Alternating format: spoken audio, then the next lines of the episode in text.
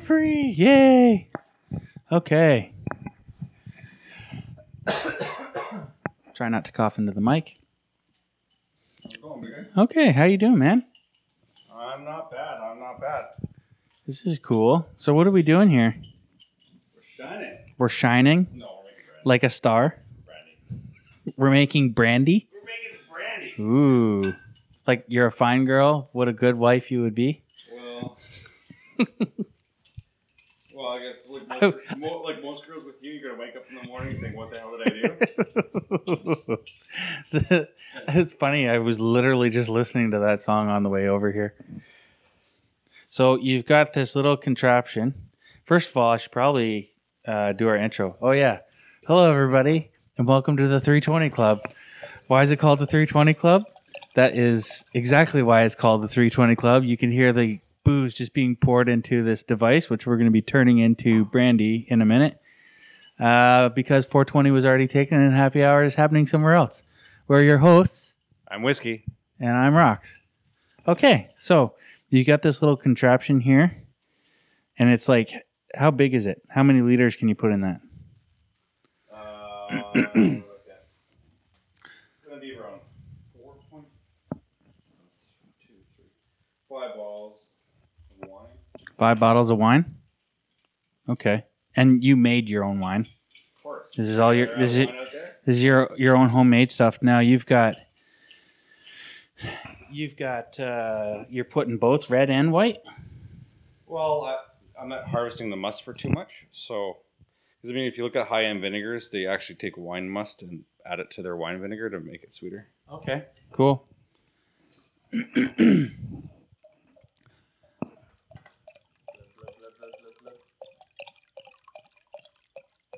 mean, if you make wine, this is a really good way of trying to figure what you're gonna do with the bad wine that you made, Right. since you're gonna boil the crap out of it anyway. Yeah. I hope none of our listeners have to pee right now and are sitting in a car or in an awkward position where they can't go to the bathroom right away.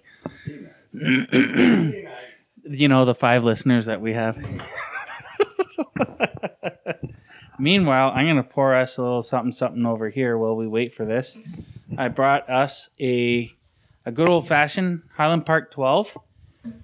It's like $10 more than a Glenfiddich 12, 12 year old uh, scotch. And I find it's much better quality. It's from the northernmost distillery in Scotland, and it's being poured right now off the Orkney Islands. And there's a cool, there's something they do special. They like uh, with their with their grain with their malt. I can't remember exactly what it is. I'll have to look it up. Cheers, buddy. Oh thanks. There's yours. Cheers. Cheers. All right, now I can sit down. Just gonna screw with the mic real quick here. Well, we found out last time we did this. It needs to varnish, our, varnish our, on our table. So, Yeah, we tried to record this episode once already, and uh, we had some serious technical difficulties, and it was uh, it kind of sucked. So we're we're kind of re-recording it right now. Last time you were making like pure moonshine, but we're supposed to be making brandy here, or you were just dividing all the components up. yeah, I was dividing the heads from the hearts from the tails, and uh, I dribbled a little bit, and it literally ate the finish off the table. Okay, explain that to to for those who don't understand, like myself. Um, heads from hearts from tails. What are- what are you talking about there? Well, so So you're talking about this device on the floor by us. So right our now. device is brought to you by Brewers Direct. Uh, I paid for it, so. Um, anyways, they're not they didn't sponsor us. They're not nice enough for that yet, uh, or we're not important enough. I'm not sure which one it is. Uh, little column A, little column B. so, anyways, we look at this as it's um, it's could be distilled water. It could use you can distill essential oils, but this one here is loaded with wine, and when you distill wine, you get brandy. Um, so there's there's a couple different uh, compounds in wine when you're making it, uh, and they're diluted. The problem is when you concentrate them, bad things happen. Dun, dun, dun. Um, so wood alcohol, which is meth, uh, methyl alcohol, it will make you go blind or and cause organ failure and all this. So we, we don't really want to drink it in a concentrated form. so we just don't drink it. so we just take that away. Okay. Well, yeah, I try to make it sound cool, but you know, Don't go blind. don't go blind. know what the hell you're doing. Do your research first. Maybe have an engineering degree. yeah, that helps. uh, but anyways, um, so all it's doing right now is, is it's it's just heating, and w- once the molecules have enough uh, energy to to to turn into vapor, they will do that. They'll go through the nice condenser coil and end up in a cup, and then we'll further divide them. Some will be used for fire starter. Uh, some will be used for for um, blending with other wine to make some brandy. Okay. Cool. I don't know if I've ever I don't- I don't know if I've ever had brandy. I'm sure my grandmother gave it to me at some point. Well, when I was growing up, it was it was it was nice to allow you to um, it was cough syrup. It was like cough syrup. Was well, scotch and brandy and whatever was around. Oh, okay. All right. So while we wait for this thing to start dripping out, because it's got to separate all the different components in it of this little spout you can see off to the side of this device. Maybe we'll take a picture of it or something like that. Who knows? Um, we were going to talk about something. What were we talking about last time we did this? We were talking. You were talking about contracts. Yep. Yeah, so we're talking about contracts, and really, it was I just signed an apartment, and things didn't go so well after I got the lease and getting my deposit back was just misery. Yeah, like I think what happened. This isn't like our episode on right to repair, where you were talking about contractors who are being like shady characters and driving Escalades. This is Oh, more yeah, like yeah. you you got into you almost got into a contract trying to get a new apartment or something like that out in Ottawa. Yeah. Yeah, and then they tried to screw you, and I wrote down here it didn't work because he's smarter than everyone. That's very flattering. Um, anyways, I, I think when we engage in contracts, like on both sides, do some due diligence. Saying, I you read the damn thing, don't just sign it. Um, there's so many things that people just slide in the, the in contracts and not tell you about. You might as well just just go through the pain of reading it, because if it's going to impact you, it's going to usually impact you when you're least expecting it. So I would read it. So Can, for can my I offer a counterpoint? what? why would I read something that's based off an invented language created by lawyers that I have no understanding of? That means we all need law degrees in order to interpret what's actually being said. Because it's friggin' hard to read those agreements, man. Even just look at the iTunes acceptor user acceptance agreement. Ridiculous. Um, well, if you don't read it, it's your own peril. there, there's there's a point where you take something and you say you don't understand it and look for clarification. There's other things. Sorry, there's other things where, uh, yeah, you may not understand it fully, but at least ask the question to understand it. So, really, if if you if you don't read it, you're not giving yourself the opportunity to a learn and b f- protect yourself. Yeah, but If you don't- most people don't think that way, and most people don't think to even ask the question that they're getting screwed over on. if you actively avoid reading contracts or agreements that you're signing, you're actually not even taking the time to learn the language that you're agreeing to. And lawyers and people who set up these contracts are counting on that. Be- that's why they invented the language to screw you over. That's why they got paid all that money. In the end, your all of the the lo- it's Take your doesn't matter who wins and who loses, but the lawyers always win, man. Take your populist ideals and shove them somewhere where the Well, sun. it's Listen. true. No, it's not. It is No, it's true. not. The role of the lawyer in an advocacy situation is to protect his client. No, Yes, it is. no, no. I I disagree. You can disagree all you want. I know you're right in principle, but I disagree that that's what their that's what their role is, because their role is to make money, and they are very good at Well, creating this the- own little The role esoteric. of you going to work everywhere else is to make money by that definition. What's that? The role of you going to work is to make money. Oh, absolutely. well, But I do it in different ways.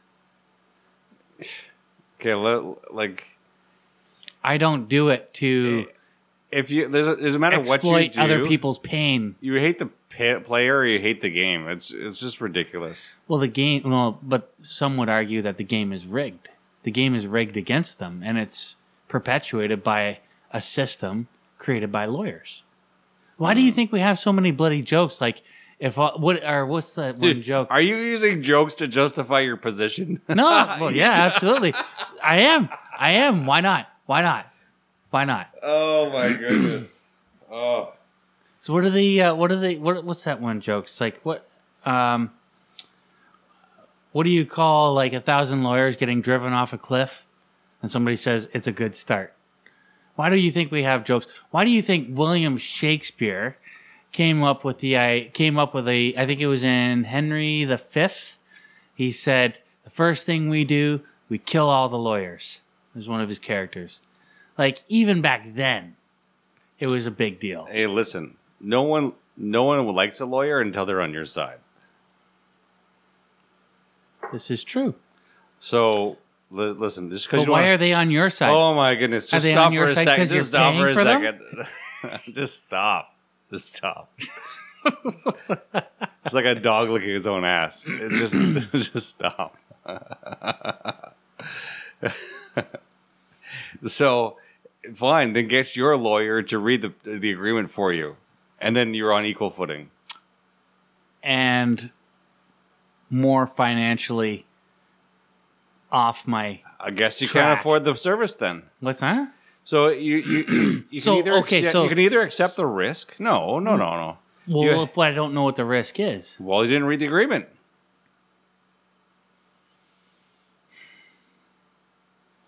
You're telling me that there's two options that I have: Read or don't read. get a law degree. no. Yes, because in order to be No. able to interpret all of that gibberish, you basically need a law degree. Tell me I'm wrong. You need to spend lots of time and money and energy going to law school to understand the language that they're writing in so that you can understand exactly what it is the pol- No, you're what putting too much. policies You're putting too much power in education. I'm, mean, too- I'm putting too much power in education. Yes. Well, they've put too much power in a system that they've created. Listen, read the agreement. If you don't read the agreement, it's at your own peril. You can go blindly into these things. You may escape sometimes, but you won't escape all. Okay, so say I do read the agreement. Okay. Let's take your ar- argument. Say I do read the agreements, but I don't understand what's being said because they're written in a very, very calculated way. I have an idea. What you do is you petition Google Translator to make one for legal to make a legalese. That's actually not a bad idea. That's a good idea. But you know what? Google's lawyers would get in the way. It's like, no, we can't have that. But here's, here's We can't have them knowing our language. Well, here, here's the thing. Um, a lot of user agreements are becoming more and more um, user friendly. In fact, when when the agreements are too complicated to, to, to read, lawyers take that to court saying, no, there's no one on this earth could understand what they're saying.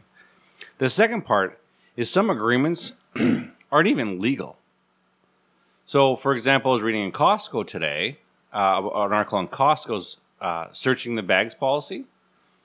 So the only, there's only very few rules that you have to follow in order to legally search someone's bag if they think they're shoplifting, and having them a listed in your membership agreement isn't one of them. So Costco's under fire right now for putting something in their agreement that can't isn't legally allowed to be there. So you mean like whenever you're going through checkout and then you got all your items in your grocery cart at Costco, and they got that, you know, lady or gentleman at the end at the exit to Costco, and they're like they're looking at your receipt and they're checking your cart to make Uh, sure everything's there. And then they ask, "Can I check your bag?" Oh, really? Yeah. So I've never had that happen. I haven't either, but apparently it's, it's in- considered an illegal search. Hmm. Well, it's you know, in order to do that, you just need to become the Ontario Police. you can get better pay and better benefits. Anyway, so, so so so read the agreements. So that so it's a clause within their within the membership agreement, which isn't even legal. Um, add in the fact. So, my particular situation, I needed a small apartment to do some work in Ottawa while my family lives out their life where we're living. So I'm looking for a small apartment that I can execute that and not be too far from work. I can just drive in early in the morning and then stay a few nights in the week and then come back. So I visited a group called CVL Group and they had an apartment. Oh, it is this price. Unfortunately, what happens is in their contract, the le- the rent, the actual rent wasn't the price we, st- we agreed upon. They give so well, we're giving you a discount. Well, the discount only applies if there's certain rules. And the rule, if you pay it on time and you don't piss everybody off, uh, you get a discounted rate to my prescribed budget. So essentially, if you think about that clause, the rent is actually higher. They have a discount clause which they can revoke anytime they want. They essentially have a built-in penalty that isn't part of the Ontario Tenants Act. Yeah, I've had run-ins with the uh, not run-ins, I would say, but I've come over time to understand uh, a little bit the Landlord Tenants Act. It's it's interesting what uh, how well protected tenants are, um, and there's it's actually not a lot of room for landlords. Well, this one here, the landlord was slipping things in. Yeah, they were that trying to screw entitled. you. I get it. I get And, it. and, I got to it's- and There's, there's some tenants from hell because whatever. But the, I the point is, is that you put me in a situation where a I apply for an apartment. B when I finally got the lease, I didn't agree with it. Mm-hmm. So now that I put a deposit on my apartment, I was trying to get out of it. yeah. Two months out, I said, okay, no, I no longer want this apartment. But then they tried holding my money. Which they can't do. That's the thing. No, they legally can't. And there's several landlords that tried this and lost in court. And I Yeah. found so what I was it ended up doing was I kept sending them every time I found a news article where someone lost when they did this. You just kept I just kept sending it to them. and eventually they got to management because I was now determined to risk. Yeah. And I said I'll be uh, starting my case this week. Uh, would you like to finalize this now? And just let me give my money back, or you're, you're willing to fight because I'm angry enough that I'm going to fight. yeah. So, But you're dealing with a company, right? mhm. Yeah. See, that's I don't know. It's slippery when you when you deal with a company and then they incorporate, as you say, layers of bureaucracy. It's like the people whoever made up those policies gets to hide behind those layers, right? And um, even if so, take somebody who isn't as well educated or is perhaps well uh, read on these kinds of things as you are, um, and then they, you know, they get an idea that they're being screwed with, and they try and they try and fight it up front, um, but they're defeated by the first layer or two of bureaucracy saying that's our policy, that's our company policy, but they don't know the Landlord Tenants Act or anything like that, right? that that's the thing. So you start looking for avenues and means to gain leverage yeah, on your position. You know, you're not alone.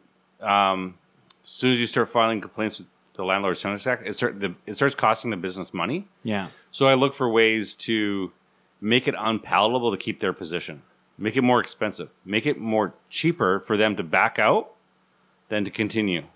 You want to make it do it so they can save face, but make it more expensive for them to do it. And that's what I kept doing. yeah.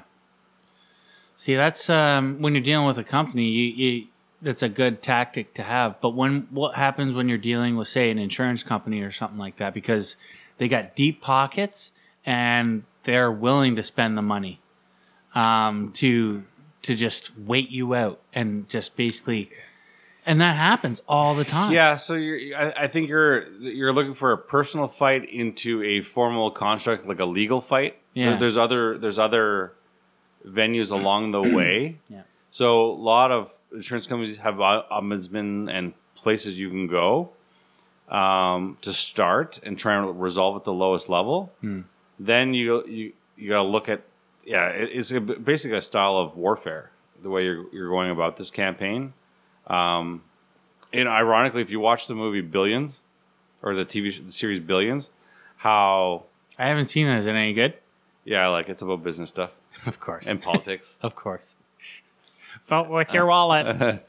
um, but essentially, so basic, uh, basically, the characters in there it, manipulate their situation using leverage, unconventional leverages, Okay. in order to some make people make a decision. Um, I just I- know it's got that guy uh, who played uh, Dick Winters in uh, Band of Brothers, and Paul Giamatti's in it, isn't he? That's cool. Anyway, I guess yeah, kind of that was the larger question that I was kind of alluding to a little bit was just like how not to get screwed. Um, you know, like how do you, how do you walk into an agreement without getting screwed? And you know, like if you have no experience and you don't and you're reading all of these documents or whatever all this documentation but you don't know what to look for Uh, you know what? I, I think if you're doing any anything conventional, you you you got to start with consumer advoc- advocacy groups. Like if you're buying anything over five hundred bucks, you're a fool not to start looking at consumer advocacy groups. Canadian Auto, uh, Automotive Association okay is an was one- an advocacy group that can help you advocate a fair price for your vehicle and mechanics that are checked out. Um, CBC Marketplace, look and see if they've done an article on on what you're about to buy. Um, Consumer Reports is another one. What type of products are, are reputable? And then you start looking at the, the populist uh, view on things where they're start looking at um, consumer reviews online, but don't just pick the first one simply because you know businesses pay people to start adding and posting comments that are favorable favorable, right? uh yeah But no, consumer advocacy group is a huge thing. Um, I, we- we've gone away from word of mouth, but it, it's word of mouth is another big one. Like, go talk to your peers. They, we all put one leg pa- pant leg on at a time. Um, so or listen to our podcast there are people there. No, there are people there that have probably gone through your situation. Yeah, it's true. report a favorable experience or unfavorable experience. Um, and sometimes usually the really unfortunate thing is sometimes it takes getting screwed over to understand how the system works so and that's but that shouldn't i don't know. That shouldn't really happen right?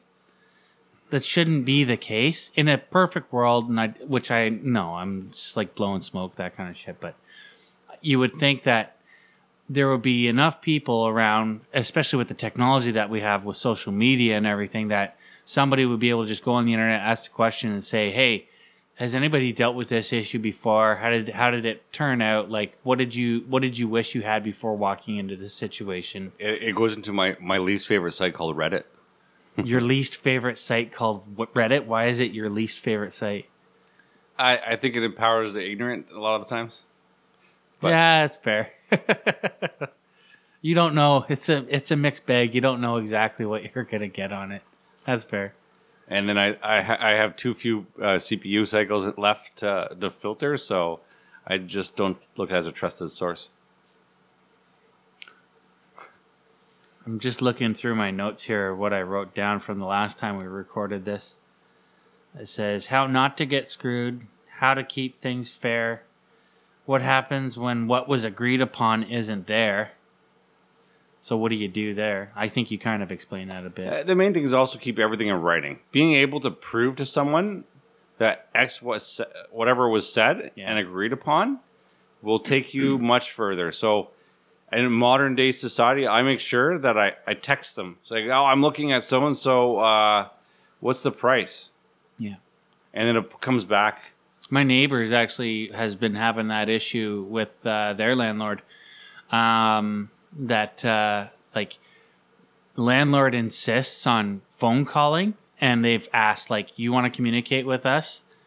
Text us," because he shows up at um, he shows up um, without giving twenty four hour notice and all that kind of stuff. That's not cool. No, it's not cool. And uh, and there's all kinds of like shady shit kind of going on with that. And uh, yeah, so it's just like they they're they're doing that. They're following that. Like keep everything in writing and that kind of stuff. And organize your files, guys. I, I can't tell, uh, can't stress that enough.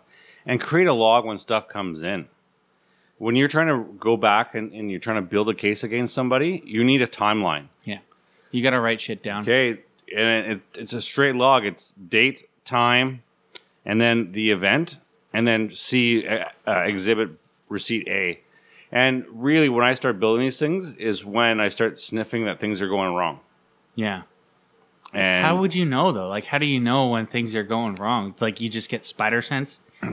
uh, my saying is once is, once is an anomaly, two is concerning, three is a pattern. So I got sorry, go a little slower into the mic. into the mic. So one, once is is is is An know, anomaly. anomaly. It's just a random event. It could happen to everything. So you don't fire an employee based on their their first tru- uh, their first time they're late. Two, you're like, oh, maybe I maybe I should be more focused on what's going on here. Pay attention to what they're actually what they're saying. See what type of paper they're sending me, like agreements, email, and really dissect it and then is what's happening in a in uh, concur, uh, in congruence with with what's what's being written down. So some people inter- loosely interpret their rules. Some people actually follow the rules. Um, so with that, and then the third time, I'm like, then I got I have a strong hypothesis that these people are not conforming to our agreement. They're out to screw me, and uh, if I'm not paying attention, I'm gonna lose money, and I refuse. I don't. I like my money, so I don't like uh, giving it away to other people. yeah. Okay. Right on. Um, what else did I put? How, uh, how and why the importance of double confirmation.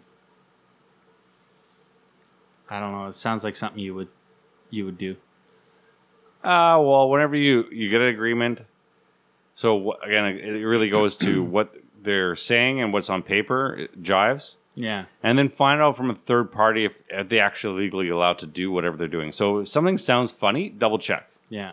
Double check. It, it could they again Costco put unenforceable clauses in their agreement. People do that all the time. Mm-hmm. They only it only makes a difference when they get challenged in court. Yeah, but it kind of goes back to the thing. It's like they they put unenforceable clauses in their agreements, but people like I mean, when we had cognac on, we were saying the same things. It's like people are like rabbits, man. They just follow the path of least resistance. It's like, okay, well, I guess I won't do that thing. Yeah, until you're and these things really happen it- until but you're it- accused. But, it that's I guess until you're accused, or I don't know, somebody smart enough or wise enough to um, sniff that out and say that doesn't smell right, and then take action against it. But how many people did it got screwed over? You know, how many how many people did it take to screw over to get to that point? I guess. I, I mean, it's just what a law of averages kind of thing. Well, I, I think when you were when I you put a clause, I guess in- I'm asking for a zero sum. Like I don't want, I don't want anybody to get screwed over. But it's just like you kind of can't go through life without getting. well, you're over. you're a small you're a business owner too. So, like from a Costco's perspective, like we have a shrink problem. Like people are stealing our stuff. We're gonna put a, a clause in here, and so what? It's unenforceable. How many people are gonna complain about it? Mm-hmm. People would rather shop at Costco and submit to what's going on rather than actually fighting and saying, "No, I don't agree with this." yeah, Um, yeah, so it really comes down to to what is what is your aim. I mean, I travel through enough airports. I don't really have a, a care anymore if they go through my stuff. If I, it's really dear to me, it's password protected, and they're never going to get through it. I also wrote down literacy is important. Wow, Going that's, back- that's revolutionary. Going back to what you've been saying since we've been doing this since what last October, literacy is important. Yeah, it is important, except when you're reading a language that looks like English, it sounds like English, but it's created by I don't know. I Uh, don't. I don't have a good word other than asshole cretins. like, you look deep in thought. It's uh again, you you can either take the time to understand and protect yourself. You're going to be signing agreements for your entire lifetime. You start reading when you when you're younger and work through it. Um, and if you like, if if you're old and you say I'm done, well, make sure your kids start practicing how to read these things. Yeah, yeah, It's like you know parents who don't know how to swim. Well, they make sure their kids get swimming lessons. yeah, for sure. So it's the same thing. and- or or kid or you know people who move into a new country and they don't speak the the local language you know immigrants come into this country all the time and they don't speak the local language but they tell they send their kids off to go and uh, you know go and socialize and learn the language and then what happens i think russell peters did a good joke about this just like all the kids come back to their home and they've learned all the swear words and cuss words and they shout them at their parents but their parents don't understand the, the swear words again, literacy is important. Yeah, yeah.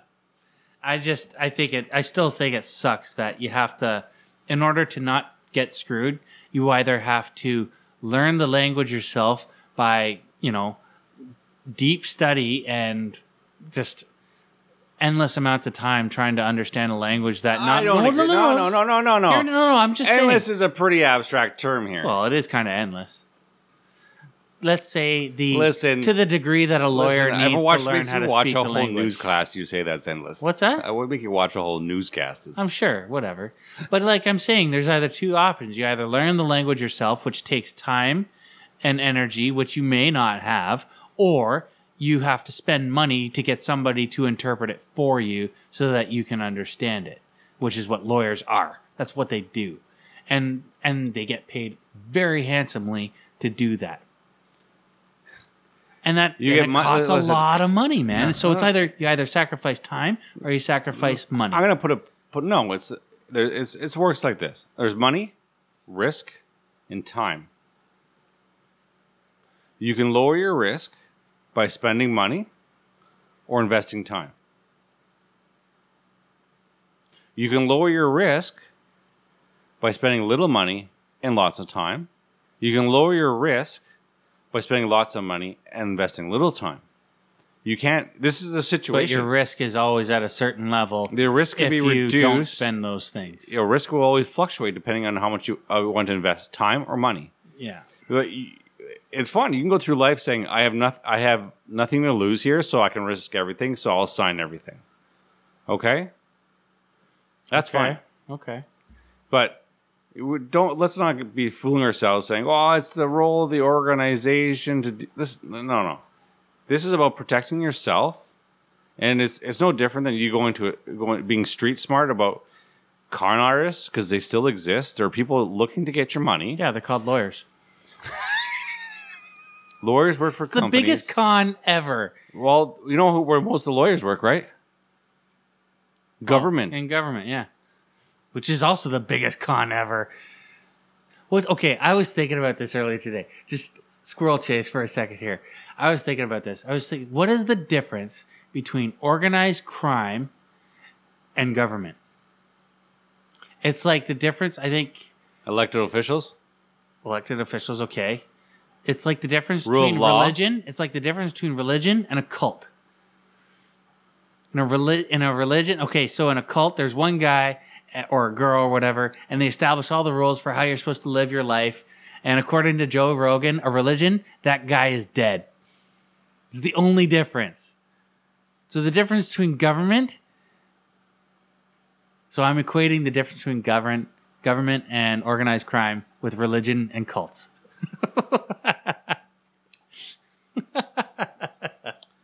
Wow, I would say uh, false dichotomy. Um, there's a whole bunch of lot of. I don't know. It sounds pretty fallacies. solid to me. Wow. wow. I need to have another drink. Go ahead, pour yourself.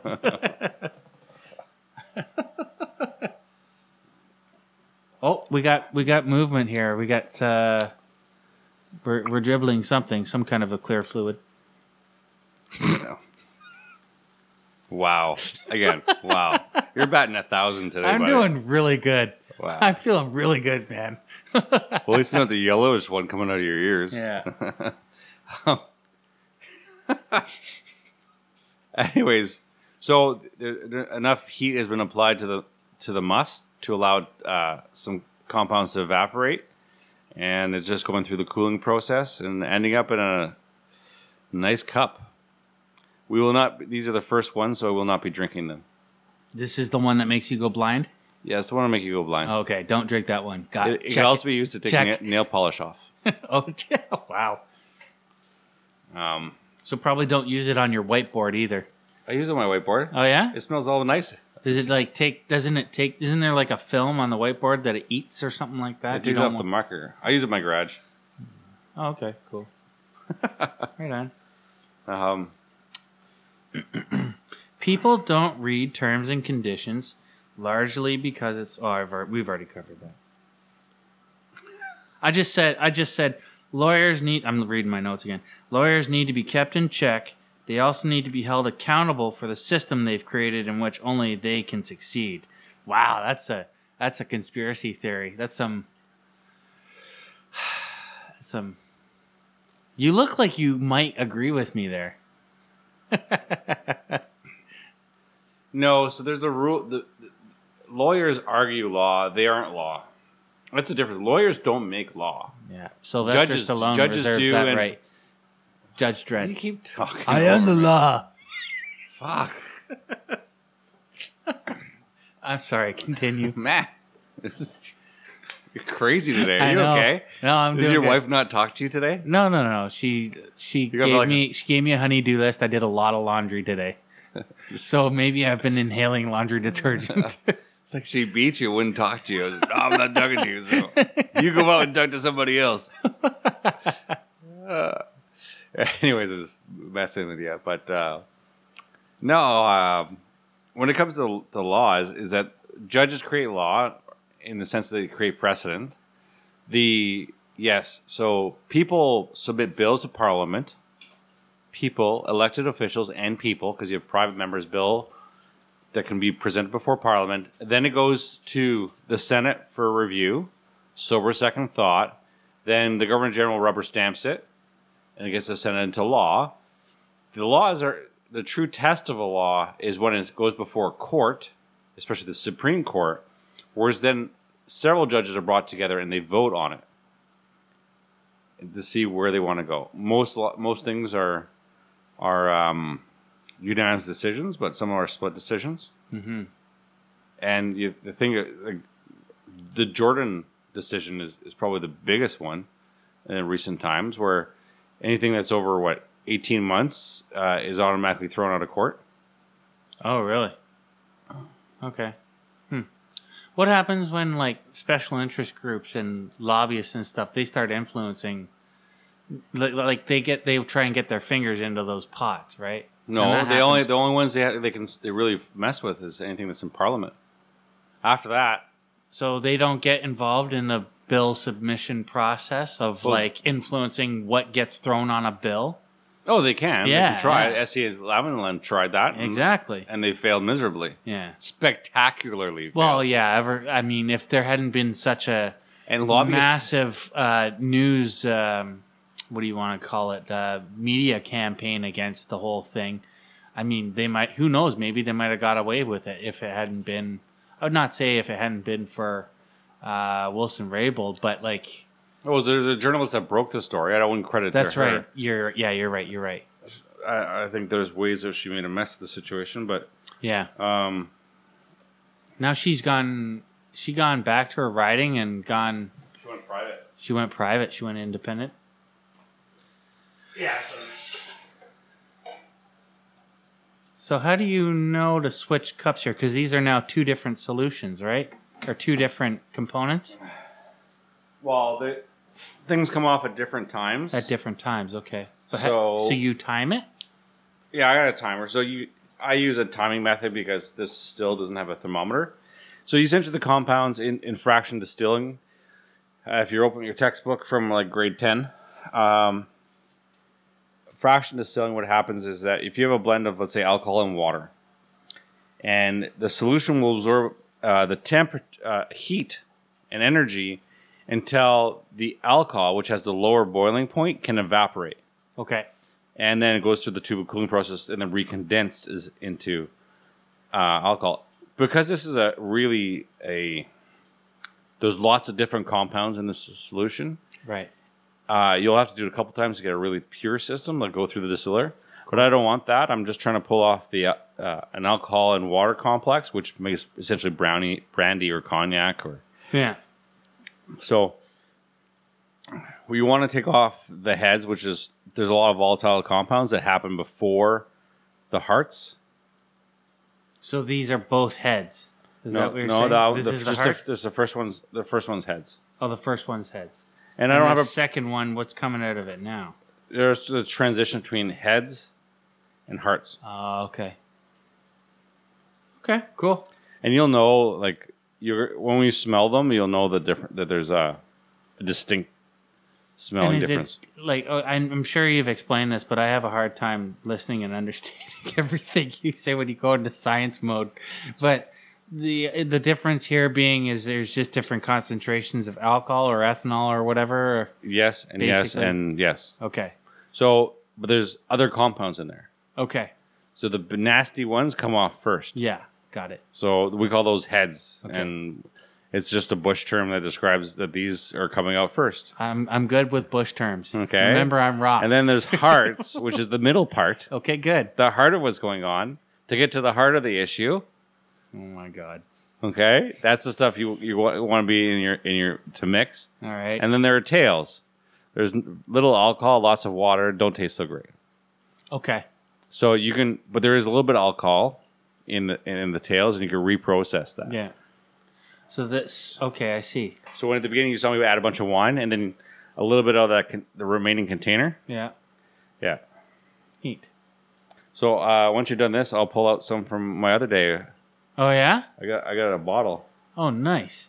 So once you're done your uh, Man, you went crazy with all this winemaking. I'm looking at your your cellar here, and it's just like I don't know. You've got at least a hundred plus bottles, maybe two hundred bottles.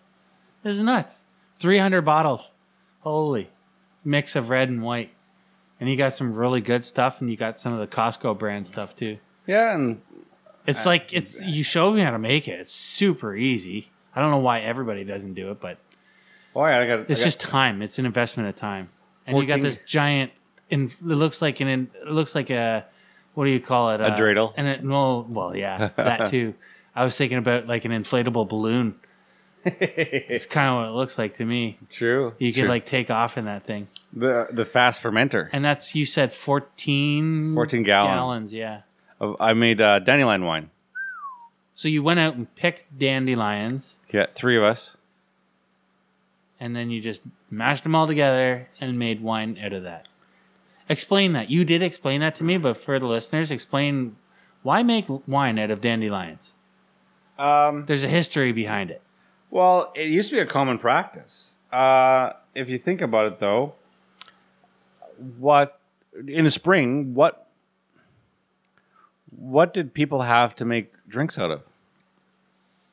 Because the fruit's not available yet. Water poisoned you because they didn't have a way of filtering it. No, they, they they did, they did, but I mean, yeah, it was called go to the nearest creek or whatever that had a natural filtering process. no, a little more evolved. Mountain than that. water. Uh, like, what what kind of fruit do we have? What can we bring to the picnic? Yeah. Like in the So- very beginning of spring, nothing's grown. Exactly. So, So- my dad was telling me about how they would uh, people would pick dandelions and make wine out of them. So I just started researching the process. And that's awesome. so I'm just switching the cups out. Okay. I'll uh, move the mic so that way. Are you just switching the cups? Oh, I thought you were going to go over there. Oh, Oh, No. careful. I'll explain what you're doing while you're walking away from your microphone. What's this you got in your hands? Ooh, you got a bottle of Blue Label. no, that's the, that's the shine. Oh, this is Shine. This does not look like Blue Label. it's too clear. it's too clear. Holy. Wow. So, um, what did you have to? What did you have to make wine out of? Weeds. Well, Well, it's a weed, right? It is a weed, but let's just think about it. In like Asia, it's a dandelion roots, a diuretic. It's a cure for a couple of different things. They say. Really? Um, That's pretty impressive. so what? Do you, what could you do with it? We already eat in- in spring mix. There's dandelion li- uh, leaves in it. Yep. But what's really interesting is, is that the, the, the petals themselves, um, the yellow part, once you take away all the green, doesn't smell, smell like dandelion anymore. I don't even know what dandelion smells like. So what we did is we we, we must have we picked like I swear ten pounds, maybe less, five pounds of of uh, the the dandelion yellows, Okay. and then That's a lot I of work. boil- Tedious I- work. I boiled it. Well, you can't make t- fruit growing trees. You have to wait. Dandelions are the first thing sign of spring. yeah. Bees are eating them everywhere. And then I boiled them, and I made a tea. Hmm. And that tea smelled like Honey. corn and honey. Really? That's kind of cool. And I'm like, wow, this is pretty good. So I added sugar because I got lots of sugar, and sugar is cheap. Mm-hmm. And then I added some yeast. And I added some uh, wildflowers to it. I got some um, uh, honeysuckle flowers that I added to it. I ferment, uh, I didn't ferment, I boiled those and I added them in. And and added a bit of uh, raisins and some uh, yeast nutrient to make sure that there's enough nutrients because we just had flowers and sugar. It's not like Yeah. fruit where there's a lot more. There's more nutrition there. And you want to give the yeast variety. and it boiled like something crazy. Oh yeah. So what I'll do is I will, if you don't mind cloudy wine, I will go get you a sample. Sure. Let's try it. Let's give it a try. Dandelion wine. I've never had it before. So he's going over to his hot air balloon. He's unscrewing the top of it, and it is now deflating and hurtling down towards the earth. This is actually, he's very delicate about this process. No, it's full of this liquid. you need a ladle. This one's got whiskey sterile. It's got still it's sterile. it's full of whiskey. yeah, don't drop my whiskey glass. In, oh, it's your whiskey glass. I thought I brought my own for a second there. Ah, That's kind of cool. No, if you want to walk over here, Okay, can I bring the mic? no. No. Oh, For a second. Yeah, yeah, no, no, it's okay. The berries are po- you put poison berries in my dandelion wine you're about to serve to me. You put okay, so you put berries and honeysuckle into this. No, there's no berries. Oh, oh, okay. Plants, the honeysuckle flowers are no poison. Oh, okay. smells okay. It smells neat. Ooh, it's very sweet. That's pretty good. It's chewy. Well, it's because you got a flower. I think I ate a petal. It just smells like regular wine, like white wine. Sweet, sweet white wine, almost like an ice wine. I took no berries. Ultra low carbon footprint. Ultra low carbon footprint. I took them off my front lawn and added water to it.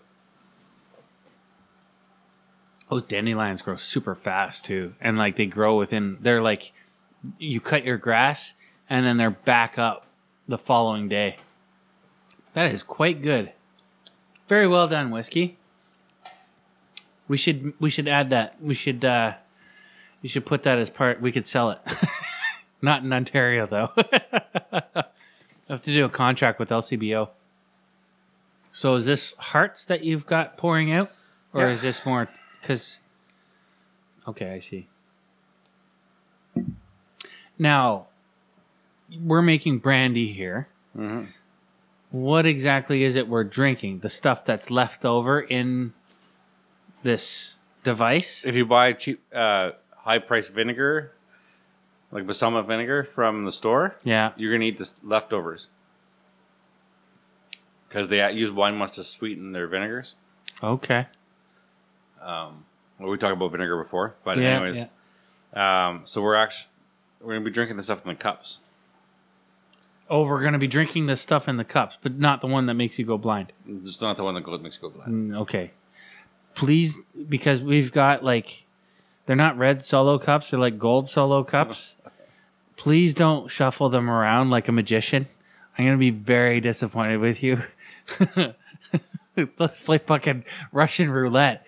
Which one will make you go blind? No, this is this is not like you're sniffing like 15 different kinds of whiskey. This is like the, you'll if you lay them all out, you will know because the one that smells like heads is like one's gasoline, the other one's whiskey. yeah. Okay. Right on.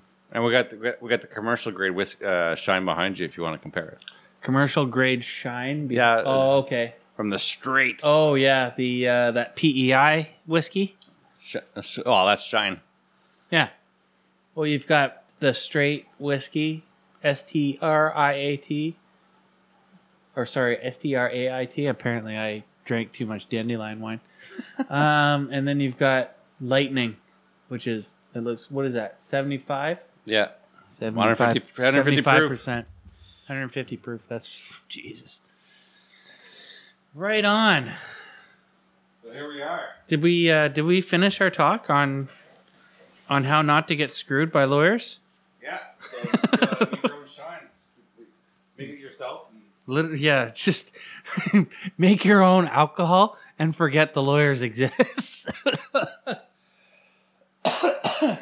Well, drinking is a coping strategy, isn't it? it is. It can be. All right, finish your take your whiskey. Okay. Oh, we're trying your your white lightning. Did we cover everything? Yeah, I guess so. Well, I hope not. Well, gotta- I wrote something here about uh, how when we started recording last time, we got talking about the NSA and Edward Snowden, and then that's when your computer shut down. oh, I can't remember that inversion. Oh yeah, that's right. That's what we were going to talk about with Ed Snowden. We were talking about uh, whistleblowers uh, in particular, and how you know they they tried to call call the system out that was screwing people over, and uh, and they thought that they were going to be protected by you know whatever act was. I don't know if you can call it an act, but it was like a promise set out by the um, then executive powers under Obama, saying they were going to protect all whistleblowers, and then now look where he's at, right? Still in isolation in Russia. Not in isolation, but he's still being protected. Well, that's the thing. I mean, it, like when you when you violate an agreement, you sign on to do certain things. You need to be prepared to to say either I quit or I, I don't. But if you want to make a statement, and there's ways to make a statement, whistleblowing is there's a sometimes there's a process behind it, and if you exhaust it all, then all for it. But I mean, being loyal to your ideals has risks, my friend. Yeah. So, I mean, Julian Assange is, is, is another one who's, you know, he's part of WikiLeaks. Everybody thinks he's a hero. but um, Yeah, I don't know, know what to make about these these you- types. when you put when you put other lives at risks, risk doesn't make it better. Sorry, say that again. When you put lives at risk, doesn't make it better. There's Yeah, ways to I do leaking to, that still protects the content of your documents. Yeah. and operations that are going ongoing because the government may not be perfect and we, let's face it there's no perfect government Yeah. it doesn't mean you put all their work at risk I've had oh, sorry to interrupt you. I've had conversations about similar things with friends too. Just like, do you think, or how, how do I ask the question? Is based on what the government knows and what the people know who put the government in power. Do you think that there are things that the people shouldn't know? That they should be protected from certain knowledge? well yeah Like what? should they be, like well, bad actors or something like that who are trying to overthrow your country from within. Okay, well, let, let, well, let's use that logic thread. So the way I would look at it, yeah, sure. Like- let's say there's let's say there's uh, terrorist organizations working in Canada, and there are. And there are. We just don't know really anything about them. And it's probably in the interest of, Well, we let's do- call it operational security, it's best that we don't know. well, let, let's look at it from a taxpayer base. Do I want them out of the system? Yes, I want them exposed But- and confined but to. just keep in mind they're also citizens. Okay. All right. So as soon as we start trampling on citizen rights, we have other problems. You don't, uh, you don't audit, like when you're engaged in terrorist acts and we can prove it, prove that you're engaged in terrorist acts, we don't just like label, label you as a traitor and revoke any rights you have as a citizen. Probably not a smart idea Why not? Why can't yeah. we do that? because you get your ass sued because the rule of law. Like what happened with, uh, Frig, what's Omar his name? Khadr? Omar Khadr, yeah. Well, Yeah. Omar Khadr is a silly different story. It is a very different story. It's a but completely different situation. like when when you start, you know, just randomly prosecuting things, um, it becomes problematic. Um, sometimes when you get whiff of a terrorist cell, you the it's an evolving situation. What the? It's moving. Oh, you've leaned it against the device, and it's and you got shit on the floor. Yeah, gonna smell nice down here. Yeah. It's gonna smell like roses. I think it floated a little bit. Yeah, that's exactly what happened. You got some on the floor, and it started floating on the floor. The cup, red solo cup, doesn't do the trick. Let's have a party. There you go. That should be it. Just put it on a drier surface. Friction. There's no friction. Coefficient of friction is now higher, Yes. no longer hydroplaning. See, I could use science sometimes. But you see how it's dripping now instead of a, a steady go? yeah. That means the substance is actually changing. oh, cool. So now we're probably at the tail end of the batch. Okay. And probably at this one here, we'll start smelling like water. Okay. Okay. Right on. So, anyways, if we, if we just acted, we may not be able to gather all the information that we wanted, and building a complete case. So you you, you want to pull the, the basically uh, legal trigger by arresting them Yeah. when you're ready to do it. You, You want wanna- do it on your terms. You want to follow the ant back to the to the nest. And you want to make sure you have enough evidence to make it stick. In case one charge fails, you might want a couple other charges to make it stick. Right. I see. So they throw as many charges as they can and see what sticks.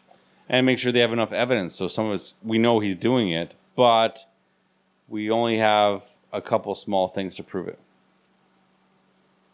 Because again, the lawyers get involved and they spend inordinate amount of time protecting people who we can prove probably shouldn't be protected. They're still citizens. I get it. No, I get it. Don't get mess it. with citizen rights. I get it because I realized as the words everybody. were coming out of my mouth that it was very dangerous thinking. We can't start turning this into some sort of totalitarian regime where we just arbitrarily decide who gets to go to prison and who doesn't. Mm-hmm. I no, I get it. I completely agree with you. There has to be processes. I get it. That's fine. It's just it's interesting when we're talking about a situation like say with Ed Snowden or whatever. Um, when you would think that they're ag- advocating on the behalf of the people, right? Um, and and what happens to them, right? What look what happens to them, and it seems.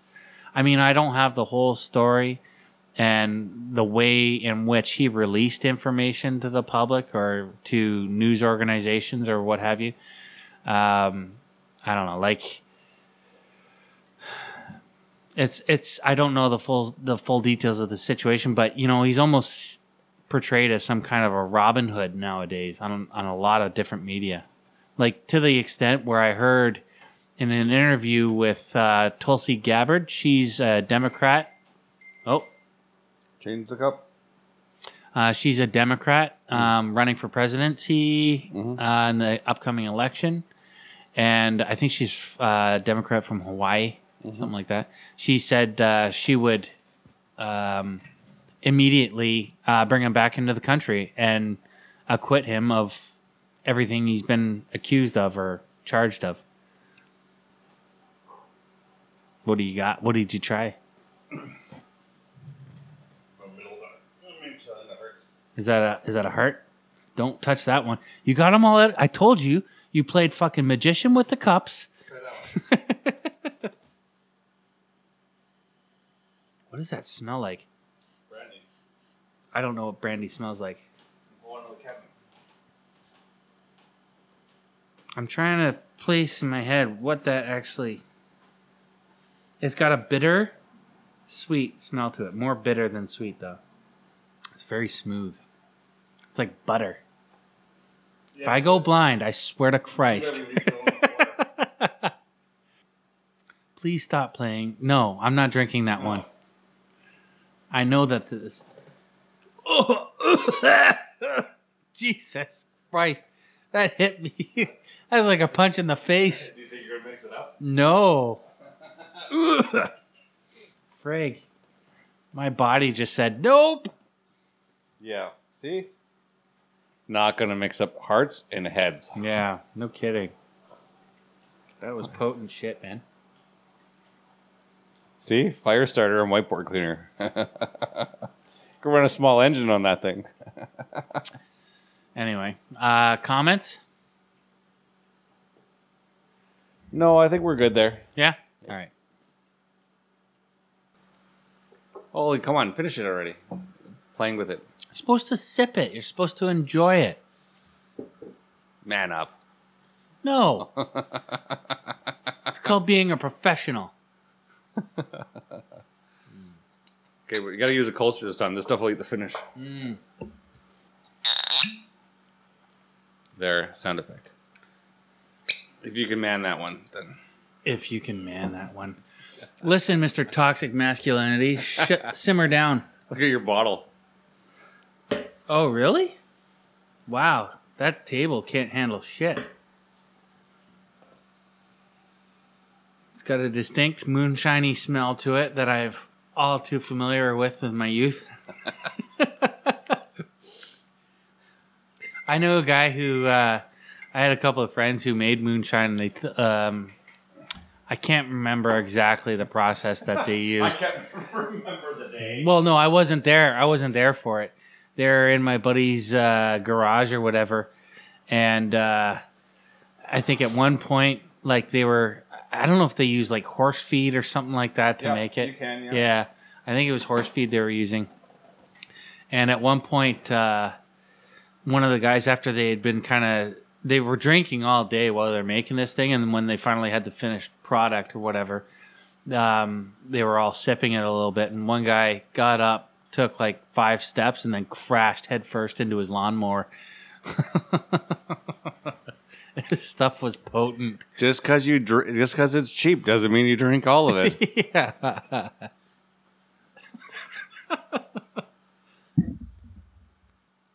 it's not bad. no, you when you age it, you add different kinds of flavors to it. but Yeah, and then you make whiskey. Well, whiskey you distill it down even further to lower the alcohol content and stuff, right? No, Because no. what? Whiskey's made from grains. Yes. Okay. So what is this made from? Wine. Oh, okay. Well, then never mind. Whiskey, it's the exact same stuff. It's stuff. the same stuff. Okay. Same process. So you're gonna add one of those cups to that solution, to that bottle that you got. Is it the same stuff or no? Well, I could. I could add mix whatever number of things. Right. So what I've I've mixed brandy with wildflowers before and sugar, and people like that because it's unique. You can't buy things like that in the store. Mm-hmm. Um, but uh, yeah, this is just n- natured bra- normal brandy. Before they put in a, uh, a, a a cask and age it and give it color and Yeah. It's pretty good. How long have we been recording? we're about an hour now. About an hour? We should probably like Cut it. we could probably cut it around there. Um uh, how do we how do we finish? Like how do we summarize what we've been talking about? Oh, so today we talked about contracts and, and, and how to protect yourself. We talked about uh, reading for not for the sake of reading, but to protect yourself and lower your risk. I would just say fuck lawyers, drink wine. Spoken like a true academic. Until next week, I'm Whisky. And I'm Rocks. Have a good week. Cheers.